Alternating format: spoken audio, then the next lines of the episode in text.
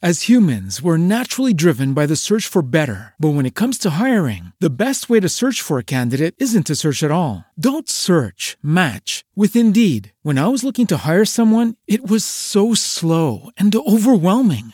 I wish I had used Indeed. If you need to hire, you need Indeed. Indeed is your matching and hiring platform with over 350 million global monthly visitors, according to Indeed data, and a matching engine that helps you find quality candidates fast. Ditch the busy work. Use Indeed for scheduling, screening, and messaging so you can connect with candidates faster. And Indeed doesn't just help you hire faster. 93% of employers agree Indeed delivers the highest quality matches compared to other job sites, according to a recent Indeed survey. And listeners of this show will get a $75 sponsored job credit to get your jobs more visibility at Indeed.com slash podcast. That's Indeed.com slash podcast. Terms and conditions apply.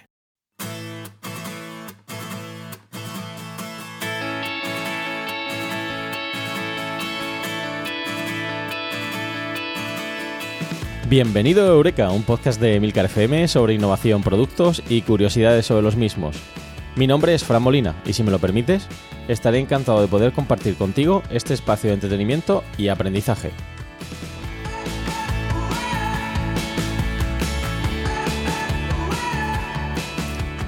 En este podcast quincenal vamos a analizar el éxito y fracaso en el mercado de productos innovadores.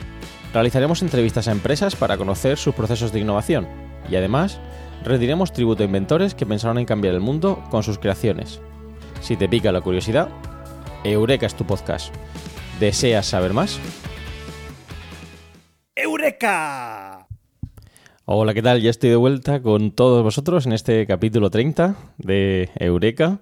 Han sido unas semanas un poquito complicadas, tanto a nivel personal como profesional. aquí en Murcia, eh, si no lo sabéis, pues lo digo yo, aparte de las fiestas de Semana Santa, tenemos las fiestas de primavera, de las que Emilio ha hablado en su daily en alguna ocasión. Y además, pues he tenido bastante trabajo, así que entre unas cosas y otras llevo casi un mes sin grabar y no es por falta de ganas, ya que tenía eh, mucha ilusión de hablar, en este caso, esta semana de un producto que yo creo que eh, algunos quizá no conozcáis y aquellos que ya estáis entrados en años, como un servidor, eh, quizá os suene bastante. Eh, por lo tanto, bueno, después de este periodo de vacaciones, trabajo, em, estamos de vuelta. Em, ya sabéis lo que dicen, eh, la vida de un profesor universitario es bastante complicada. De hecho, os recomiendo que escuchéis eh, Cum Laude, que sabéis que es el otro podcast que grabo en la cadena de Emilcar FM junto con mi compañera em, Carmela García del podcast Bacteriófagos. Y bueno, ahí veréis que veréis que la vida de un profesor universitario tiene eh, pues bueno, bastantes tareas que, cumplir a lo largo de la semana y a veces pues se alargan un poquito más. Así que bueno, después de estas primeras disculpas, eh, estoy de vuelta con todos vosotros y espero poder ser regular eh, con mi cita cada dos semanas, como siempre, aquí en Eureka. Bien, en este capítulo 30, ¿de qué vamos a hablar? Porque además es un número eh, bastante interesante. Llevamos 30 capítulos aquí en Eureka. Eh, como siempre, ya sabéis, me gusta empezar hablando de innovación, de noticias innovadoras que han salido las últimas semanas. Hoy os traigo eh, una mezcla entre productos y artículos de investigación sobre temas relacionados con la innovación que creo que merece la pena traer aquí en, en este podcast. Algunos, de hecho, podrían dar incluso para un capítulo en sí mismos, pero bueno, eh, vamos a empezar hablando de ellos y quizá depende del interés que tengáis, pues lo podamos desarrollar en mayor profundidad en el futuro. El producto que sí que vamos a analizar hoy en detalle, eh, como te decía al principio del capítulo, es el Beeper o Busca. Quizá alguno, como digo, lo hayáis incluso utilizado. Es un producto que tuvo un apogeo muy importante en la década de los 80 y 90 pero que debido al avance que tuvo el teléfono móvil, su desarrollo y, explosión en cuanto a aceptación por parte de los consumidores, pues acabó siendo eh, canibalizado, como digo, por el teléfono móvil y hoy en día, pues eh, la noticia que voy a traer es que va a dejar de eh, ser utilizado, se le va a cancelar el servicio y bueno, acabará siendo un producto para almacenar en nuestras estanterías. Pero esto no es todo. Eh, el teléfono móvil también tuvo unos primeros, unas primeras etapas en las que utilizaba algo similar a lo que era un beeper, eh, de las que también, también quiero hablaros aquí, porque muchos también lo habréis utilizado, yo lo utilicé bastante, que era el sistema de toques, eh, que consistía en hacer pequeñas llamadas, evitando que la otra parte cogiera el teléfono y, ya digo, casi con una especie de código Morse podíamos intercambiar mensajes entre nosotros. Ya veréis que incluso el beeper en Japón tenía un sistema similar mediante un algoritmo de números. Eh, y en cuanto al tema teórico que quiero analizar hoy con vosotros, pues precisamente quiero hablar del valor emocional que tienen eh, muchos productos. Eh, solemos prestar mucha atención a ese valor funcional porque sin duda y obviamente es el propósito fundamental de cualquier nuevo producto que se lanza al mercado, pero también debemos prestar atención a ese valor emocional que no debemos pasar por alto, ya que mucha gente que mantiene esos productos que, como el Viper, acabarán pasando la historia y lo guardan en su museo particular. Y os hablo de ello con conocimiento de causa, porque aquí un servidor tiene una abundante colección de teléfonos móviles, eh, PDAs, etcétera, en casa desde hace muchos años. Eh, me hubiera gustado coleccionar ordenadores, pero no cabían en, la, en la vitrina, así que tuve que poner teléfonos. Si os parece, quizá os lo ponga en Instagram, aquellos que me seguís, para que veáis de qué os hablo.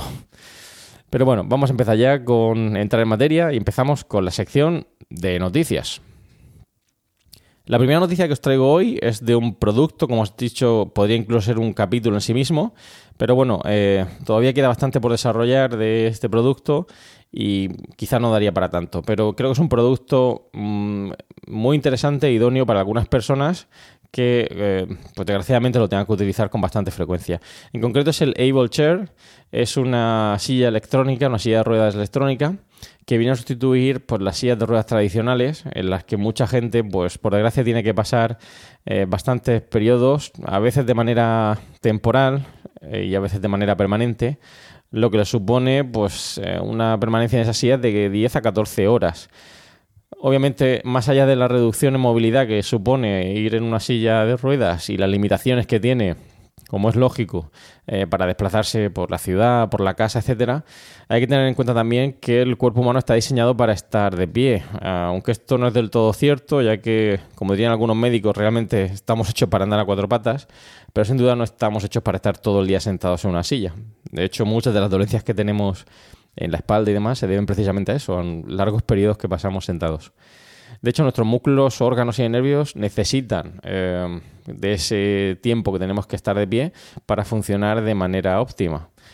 Bueno, eh, pues estas sillas de ruedas tradicionales, que como digo, nos obligan a estar siempre en la misma posición sentado, con la misma altura, etcétera, pues pueden ser sustituidas con este producto tan, tan interesante como es el Able Chair, que nos ofrece una versatilidad muy importante con distintas posiciones, sentado, tumbado, de pie, incluso puede ayudarnos a alcanzar eh, productos, por ejemplo, en una cocina que esté en una estantería muy altos, eh, mediante una serie de, impulsos que vamos dando en la silla eléctrica, nos permite, como digo, eh, ponernos casi de puntillas, literalmente, con, el, con este aparato. Por lo tanto, es un producto que creo eh, que es muy recomendable. Os pongo ahí en las notas del programa el enlace para que le echéis un vistazo, para que veáis en qué consiste y de nuevo, pues como digo, eh, mi enhorabuena a, los desarrolladores porque no solo es un producto... Eh, que, sin duda tiene un componente tecnológico importante, digno de, de reseñar, sino que además ofrece eh, una ventaja fundamental para aquella gente que, por desgracia, como digo, tiene que estar en esas sillas de ruedas. De hecho, utiliza una aplicación de móvil, se me olvida decirlo, para poder recordar determinadas posiciones eh, que a lo largo del día pues el usuario tiene que, tiene que adoptar con la silla. Bien, pasamos a la siguiente noticia. Eh, la siguiente noticia, cambiamos un poquito de tercio, ya no vamos a hablar de productos, sino de, ideas. el título de la noticia lleva, el nombre de la noticia sería Las mejores ideas surgen en la ducha un título bastante eh, llamativo. Eh, he leído el artículo en detalle y la verdad es que, aunque toca temas de psicología, que se pasarían un poquito de lo que sería mi línea de especialización, bueno, no es demasiado complicado de leer, os lo voy a resumir y os lo dejo en notas del programa para aquellos que queráis profundizar en él. la idea fundamental es que em, hay estudios que están demostrando que las mejores ideas que tiene el ser humano precisamente pues, le surgen en la ducha o al hacer ejercicio o incluso a realizar tareas que requieran un pequeño esfuerzo mental. Posiblemente os haya eh, ocurrido al estar realizando una tarea monótona o como os he dicho, estando en la ducha, que se os ocurre algo interesante, tanto a nivel de trabajo como a nivel de vuestra vida personal. Eh, ¿Y cuál es el motivo? Bueno, es el motivo que han encontrado es precisamente la relajación que nos suponen muchas de estas tareas. Em, ¿Cómo lo explica este artículo? Pues bueno, básicamente hay dos estados. Un estado que se denomina alfa, que el cerebro experimenta al estar dormido o cuando estamos muy relajados. Mientras que hay otro estado, que es el estado beta, que, los que lo que nos hace es ponernos en alerta y entrar pues, en un estado de atención especial que procede precisamente de nuestros ancestros que tendrían que estar en alerta para cazar o luchar. Y esta situación de estado beta lo que requería era pues, una rápida concentración en un momento concreto para afrontar, pues ya fuera peligro o reaccionar ante determinadas adversidades. Sin embargo, este estado beta es muy estresante eh, frente al estado alfa, como digo, que ocurre cuando estamos más relajados. Bien, esto nos lleva a dos posibles tipos de creatividad que definen el artículo. Un pensamiento convergente, en el cual el cerebro tiende a eh, tiene que mejorar ideas a través de una serie de etapas, y un pensamiento divergente, donde el cerebro forma enlaces aleatorios entre piezas existentes de conocimiento para llegar a ideas originales. Bien, ¿cuál es la idea? Pues bueno, precisamente que en ese estado beta el pensamiento convergente tiene una mayor eh, importancia. Eh, el estado de ese cerebro, como hemos dicho, es sometido está sometido a mayor estrés y eh, sí que somos capaces de crear o mejorar ideas con tareas casi rutinarias. Mientras que cuando estamos relajados en ese estado alfa o incluso durmiendo, nuestro cerebro lo que hace es formar esos enlaces aleatorios con esas piezas existentes de información que tenemos en nuestra cabeza y eso nos lleva a crear pues, ideas eh, muy originales. bien, por ello los científicos han corroborado que es más probable llegar a esos pensamientos divergentes con nuevas ideas en ese estado alfa. Bien, esto nos lleva a una, a, una problemática y es eh, cómo apuntamos las ideas cuando estamos metidos en la ducha. Pero bueno, eso ya sería para otro capítulo. Seguro que a Emilio se le ocurre alguno de sus aplicaciones, aplicaciones o cacharros para hacerlo. Pero puede que en más de una ocasión nos haya ocurrido estar en la ducha, como digo, y dónde apunto esto que precisamente me ha venido a la cabeza. Bien, pues aquí tenéis el motivo, la razón por el cual esas ideas tan innovadoras vienen a vuestra mente. La tercera noticia, eh, que va a estar relacionada, como veréis, con el tema principal del capítulo, con el eh, Busca o Beeper, eh, dice así, la vida secreta del SMS, 4.100 millones de mensajes que nadie envía, pero que todos recibimos. Bien, este es un artículo de reflexión, por decirlo de alguna manera, para que seamos conscientes cómo ha cambiado el mundo de la tecnología en lo relativo a los mensajes de texto. Entre, entre 2004 y 2005 el envío de SMS cayó entre particulares un 85%. Eh, ¿Cuál fue el principal em, motivo? Pues seguro que todos lo tenéis en la cabeza. WhatsApp. Ese sistema de mensajería que vino a sustituir el sistema de mensajes entre particulares. Obviamente hablo de WhatsApp porque muchos de los que me escucháis aquí en España, Latinoamérica, seguramente eh, lo habréis utilizado. Eh, si fuéramos a otros sitios, hay otros eh, sistemas de software, de software similares de mensajería instantánea entre particulares que se utilizan mucho. De hecho, en Estados Unidos pues, se utiliza mucho los mensajes de texto entre dispositivos iPhone, etcétera. Pero bueno, lo que vengo a resaltar es el hecho de que esos mensajes de texto cortos han caído de manera drástica. Pero sin embargo, hoy en día todavía pueden generar más de 300 millones en, España. ¿Y por qué? Pues bien, precisamente por cómo las empresas y las administraciones públicas están haciendo uso de estos eh, sistemas de mensaje. Bien, lo que hacen estas empresas es mandarnos eh, mensajes, ya sea para, eh, para mandarnos un código, para una autentificación de doble factor, etcétera, etcétera, que estas administraciones públicas y empresas nos envían para comprobar determinados datos aunque obviamente hoy en día casi nadie utiliza el sistema eh, de mensajes cortos para mandarse información, sí es verdad que algunas empresas o administraciones públicas hacen un uso bastante intensivo eh, del mismo. De hecho, a partir de 2016 ha aumentado de manera considerable el uso de estos mensajes por parte de estas instituciones y probablemente lo veamos mucho más en, el futuro. Y ya que hablamos de futuro, pues bueno, hay un nuevo servicio que parece que se está desarrollando, el RCS, el Risk Communicative Service o servicio de comunicación enriquecido, que vendrá a sustituir el servicio de mensajes cortos, ya que incluirá pues, imágenes, vídeos, llamadas, geolocalización y medios de pago. El texto a secas ya parece que está cada vez más en desuso y queremos más emojis y imágenes y coloritos en nuestros mensajes. Pero bueno, larga vida al, SMS em, y bueno, quizá todavía le quede un poquito de, eh, de camino por recorrer y lo sigamos teniendo en nuestros dispositivos móviles unos cuantos años. Y la cuarta noticia que os quiero comentar hoy es sobre un producto una evolución de un producto del cual ya hemos hablado aquí en Eureka.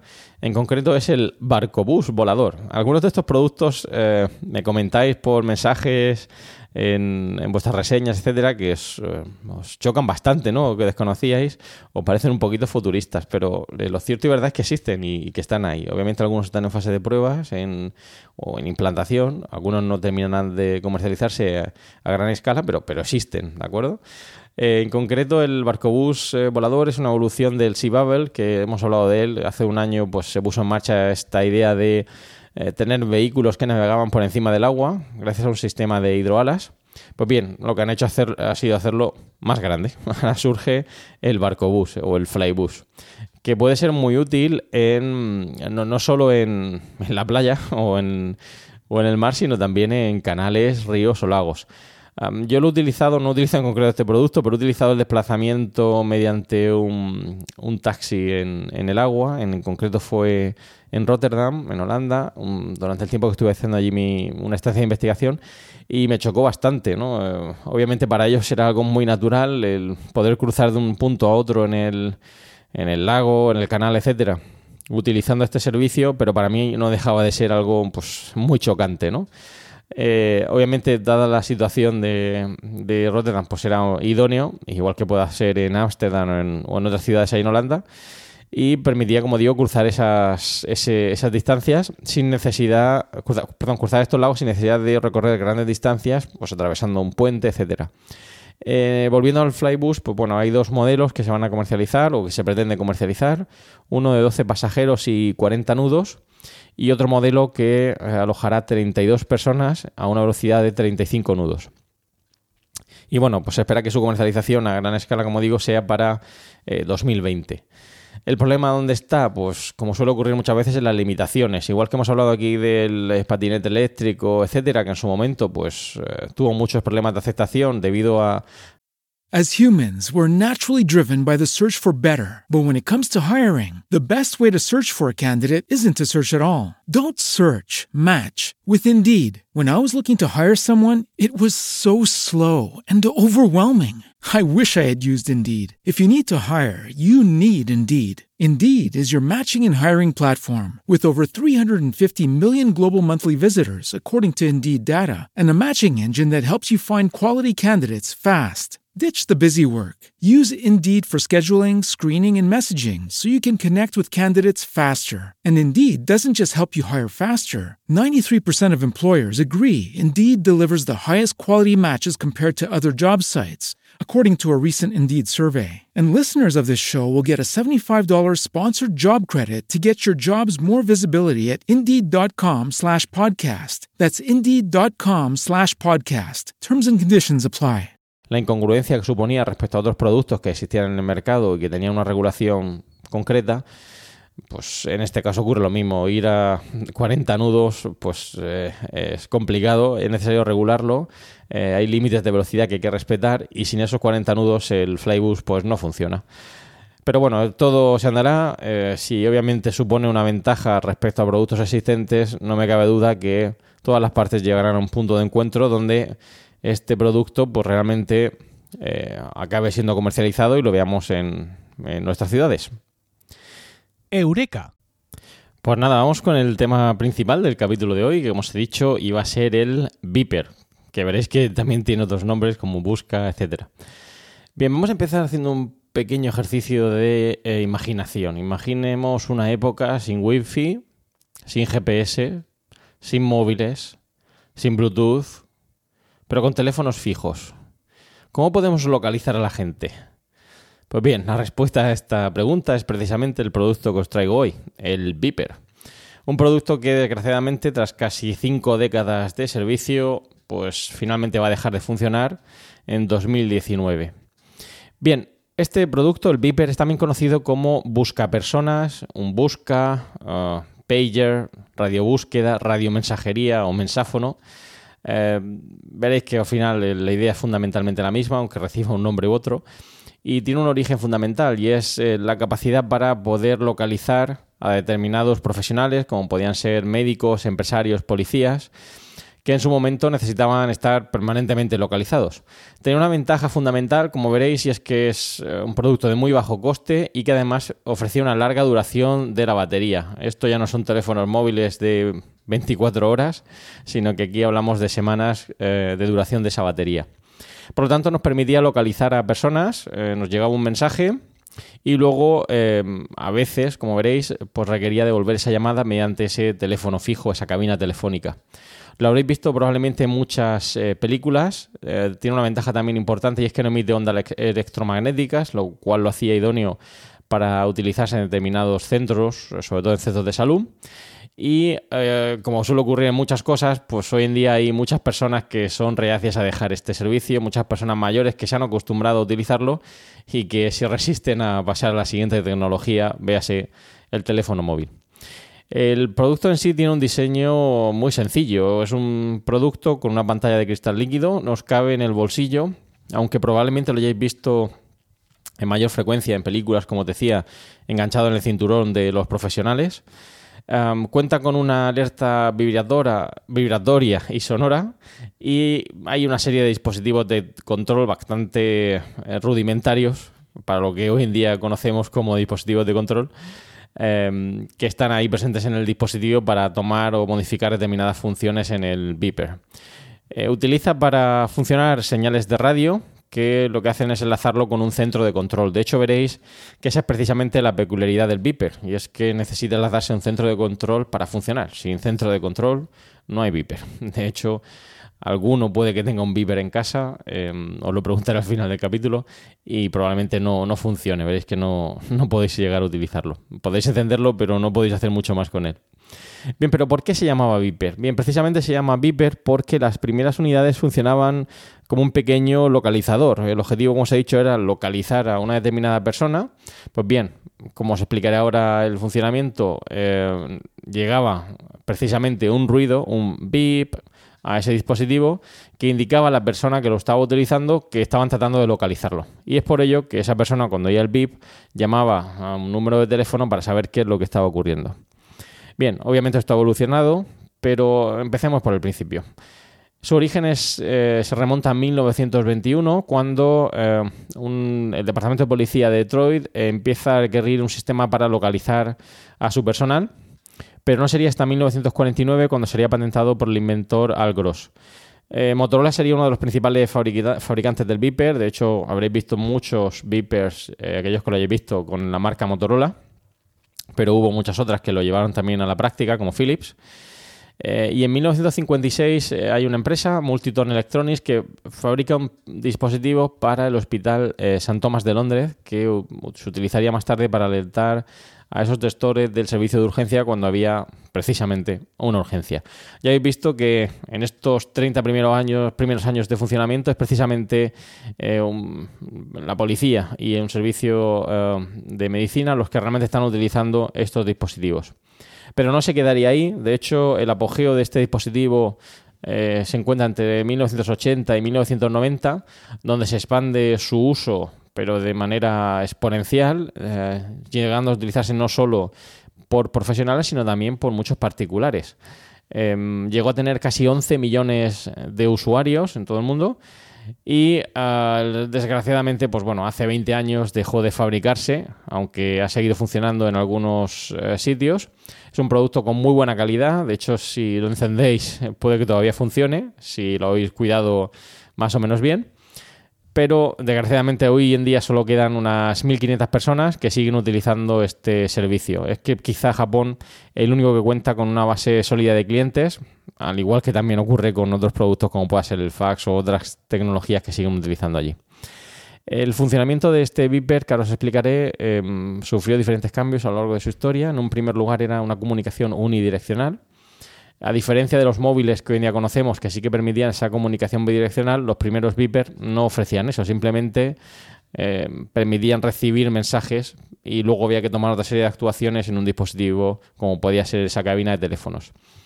Sí es cierto que algunos modelos más avanzados, ya al final de la vida del Viper, sí permitían esa comunicación bidireccional, pero que eh, lo que hicieron o acabaron derivando, como veremos ahora, en el sistema de mensajería que utilizamos en los teléfonos móviles. ¿Cómo funcionaba? Pues bueno, lo voy a explicar en cuatro pasos. En un primer paso, el paso uno, en ese beeper que hemos hecho, tiene una pantalla de cristal líquido y una serie de botones.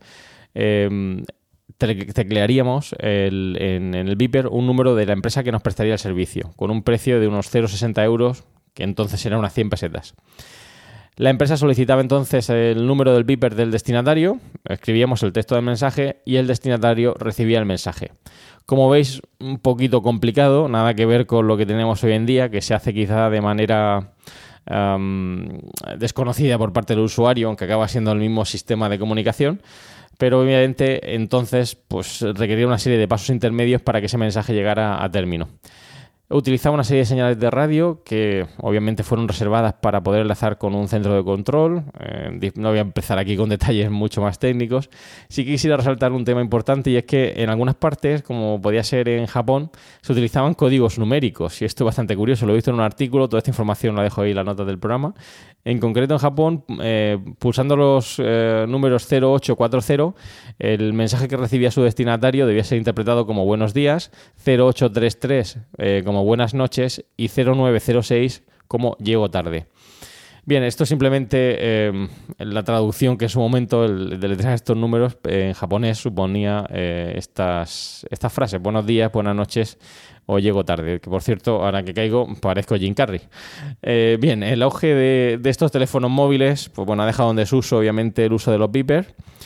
Eh, si bien, y esto es algo que también quería destacar y lo dije al principio del capítulo, antes de que utilizáramos el WhatsApp y esos sistemas de mensajes cortos, los teléfonos móviles eh, también nos servían como pequeños beepers. Quizá alguno de vosotros lo utilizara en su momento y era el sistema que se popularizó mediante toques de teléfono. Al igual que los japoneses utilizaban este sistema de código numérico, eh, muchos adolescentes en nuestra época utilizábamos los teléfonos móviles eh, de la siguiente manera. Simplemente llamábamos, pero antes de que la persona descolgara el teléfono, colgábamos. Bien, había verdaderos profesionales que llamando y descolgando varias veces eran capaces de establecer un pequeño código Morse que les permitía comunicarse con familiares, amigos, etcétera. Bueno, eh, no dejaba de ser algo muy rudimentario. Obviamente hoy en día, gracias a los sistemas de mensajería, WhatsApp, Telegram, etcétera, esto ya no se usa, o creo que nadie lo usa. Pero bueno, mm, creo que era interesante tenerlo aquí o sacarlo a colación en, este capítulo. Eh, por lo tanto, ya habéis visto, hubo muchas versiones de ese Beeper, desde unas sencillas notificaciones a modelos mucho más eh, complejos dentro de lo que era un Beeper. De hecho, los últimos modelos serían o servirían de, base para los dispositivos de BlackBerry, que sería una de las primeras en introducir esa comunicación bidireccional con sistemas de mensajería tipo Viper.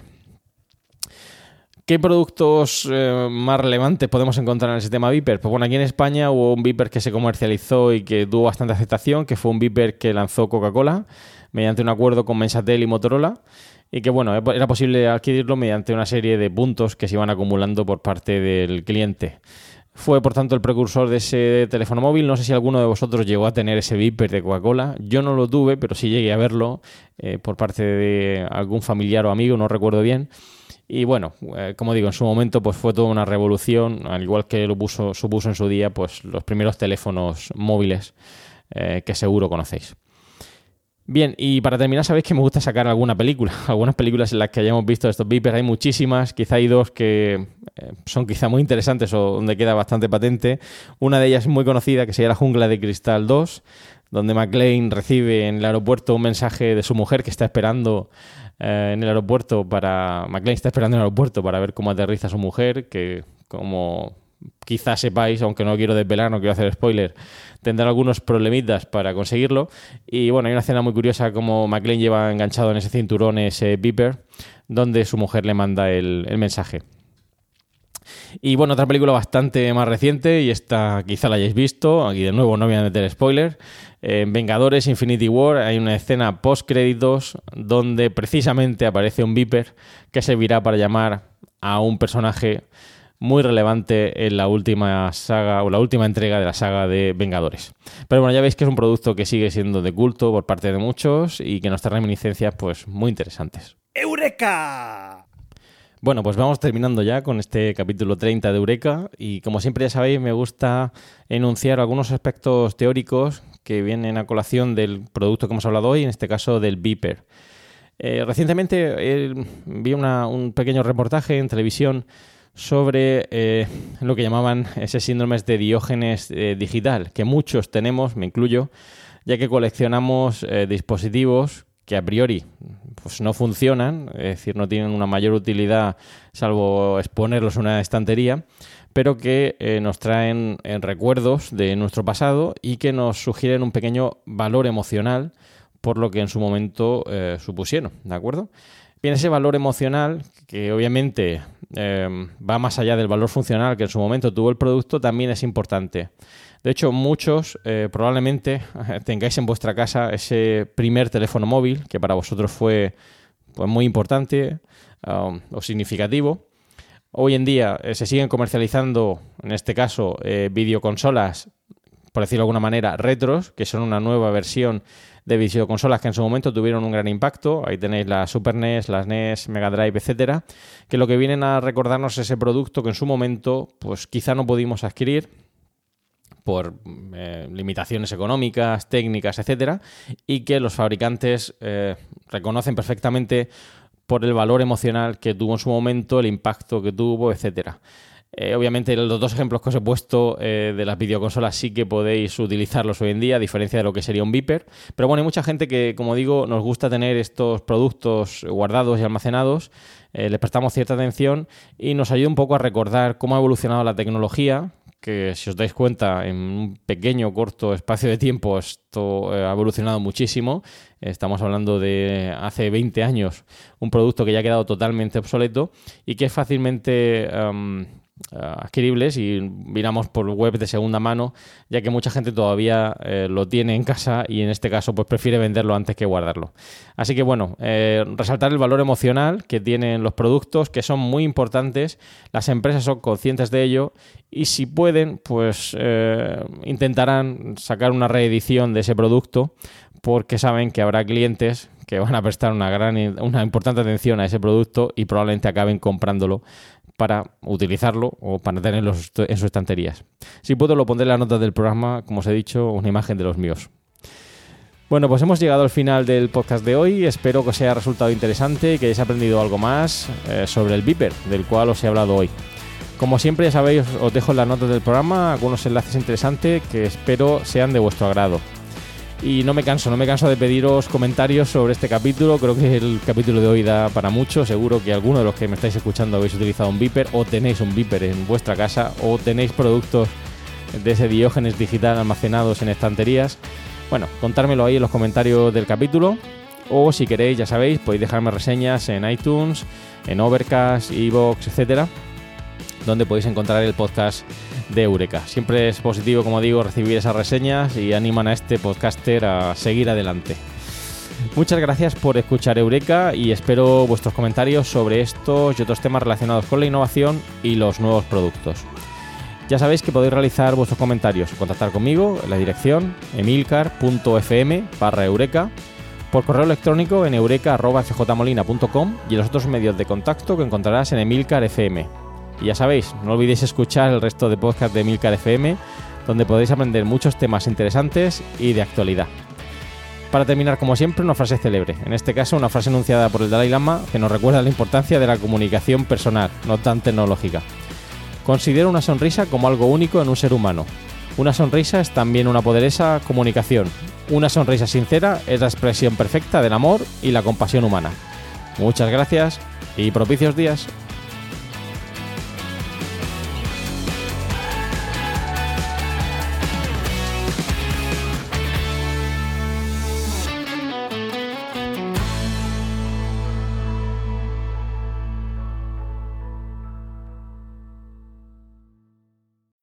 Every day, we rise, challenging ourselves to work for what we believe in.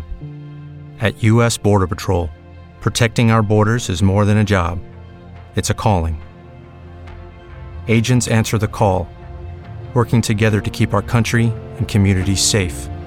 If you're ready for a new mission, join U.S. Border Patrol and go beyond. Learn more at cbp.gov/careers.